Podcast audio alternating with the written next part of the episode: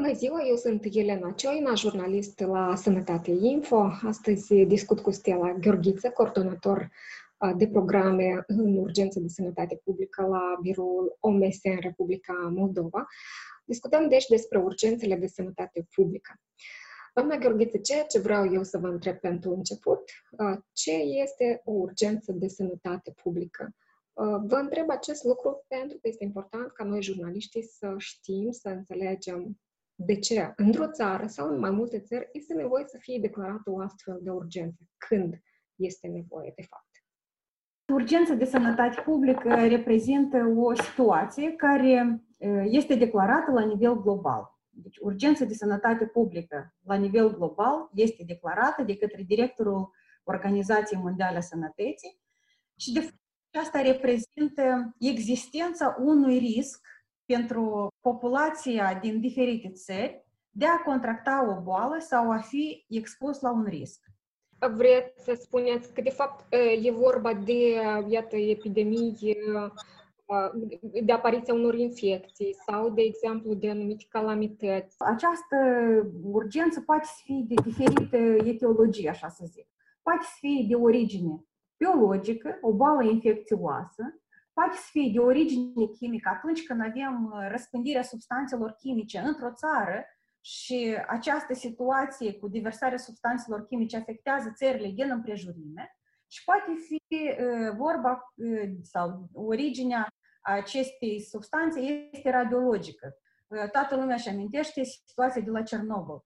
Pe perioada aceea nu era definiție de urgență de sănătate publică la nivel global, dar de fapt a avut loc o urgență de sănătate publică la nivel global, pentru că uh, substanța asta radioactivă de la o, de, dintr-o țară s-a răspândit în alte țări și a afectat multe alte țări. În situația bolilor infecțioase, situația este mult mai simplă. Deci boala care apare într-o țară se răspândește în alte țări și afectează într-o perioadă scurtă de timp mai multe țări concomitent. Și boala asta se transmite foarte ușor de la o persoană la o persoană. Pentru a diminua numărul de cazuri, pentru a micșora riscul de contractare, e nevoie ca măsurile să fie coordonate la nivel global. Fapt, declararea stării de urgență de sănătate publică de interes internațional este un proces. Nu ia nimeni decizia că așa uh, mi-am dorit. În spatele acestei decizii există un document care se numește Regulamentul Sanitar Internațional. Este un document minunat, pentru că acest document, prin numirea sa, prin cuvântul regulament, îl face obligatoriu pentru toate țările. Acest document prevede foarte clar care sunt etapele și cum se declară această situație. Republica Moldova utilizează acest algoritm începând din anul 2009, când a fost elaborat uh, actele sublegislative în care au fost uh, prescrise, iată, aceste și metodologii și mecanisme de evaluare a riscului și notificare despre un eveniment uh, de sănătate publică. Crucial aici este datelor de către medici epidemiologi și datele acestea sunt, de fapt, culese de la familie, din spitale, din alte instituții în care noi putem să depistăm un caz de boală sau mai multe. Deci aceste date se compilează și ulterior, în baza datelor, dar și a circumstanțelor care pot să influențeze creșterea numărului de cazuri sau micșorarea, se face această analiză și ulterior, în 48 de ore, fiecare țară, inclusiv și Republica Moldova, este obligată să informeze Organizația Mondială a Sănătății despre o situație care este definită. Iată, această situație este definită ca și eveniment de sănătate publică. Doamna Gheorgheze, dacă mergem un pic în istorie, da? Noi pandemii de genul celei de acum, practic n-am avut în ultima sută de ani, da? De o amploare atât de mare. Care este diferența dintre pandemia COVID de acum și, haideți să zicem, gripa spaniolă de acum 100 de ani. Iată, prin ce se deosebesc aceste pandemii și uh, care este diferența dintre măsurile luate atunci de cele de acum? Un aspect de agent care a determinat uh, aceste pandemii nu se diferă, nu, nu se diferă prin nimic. Pentru că și în prima situație și în a doilea, situația, această urgență, aceste pandemii au fost declanșate de către virusuri care nu au fost anterior întâlnite. Asta presupune că acest virus este, are particularități noi, iar noi, la nivel global, fiecare cetățean nu are o imunitate. Deci noi anterior nu ne-am întâlnit cu acest virus. Nu avem imunitate și asta presupune că când ne întâlnim cu virusul, numai decât că vom face sau vom face boală, în primul rând am învățat la nivel global să răspundem. Dacă e să exemplificăm ce înseamnă să fim gata, de la începutul acestei pandemii avem 150 de zile, de la momentul declarării. În 150 de zile au fost elaborate teste, sunt mobilizate instituțiile medicale, este elaborat protocolul clinic și managementul clinic a cazului. Este, sunt elaborate criteriile în care persoana trebuie să stea 14 zile la domiciliu. Deci, astea nu sunt lucruri care pur și simplu au venit de la sine. Deci, toate recomandările care sunt elaborate sunt în baza dovezilor și particularităților cum a evaluat această pandemie.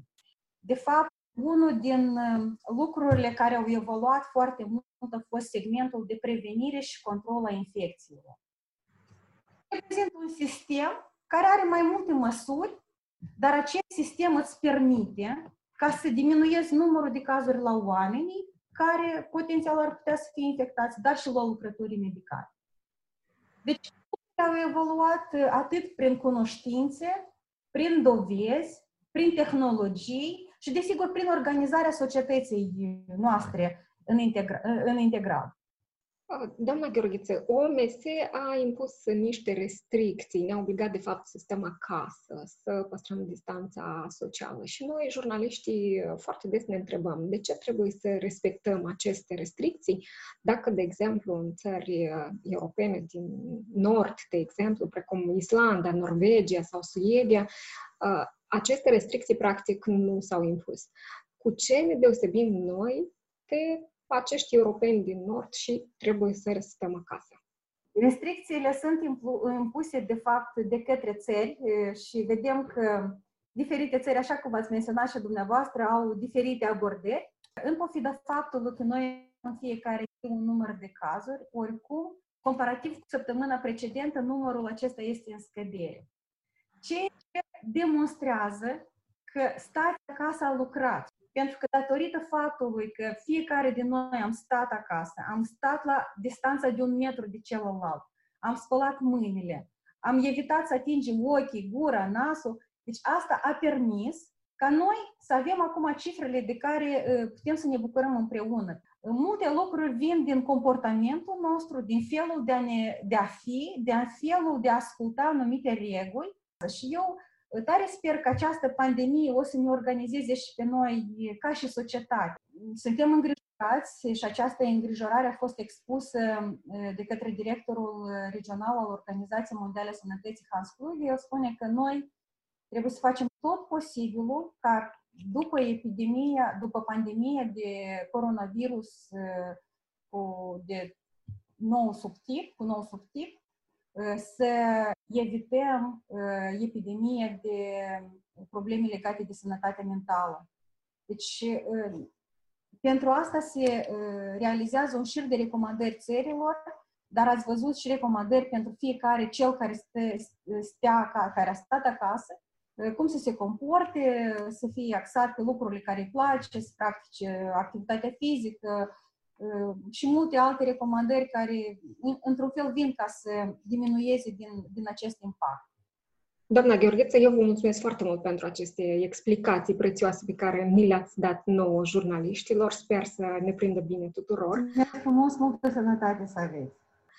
Mai sper să ieșim bine din această pandemie. Vă reamintesc că am discutat cu Stella Gheorghiță, coordonator uh, programe în urgențe de sănătate publică în cadrul biroului OMS din Republica Moldova. Eu sunt Elena Cioina, pe curând!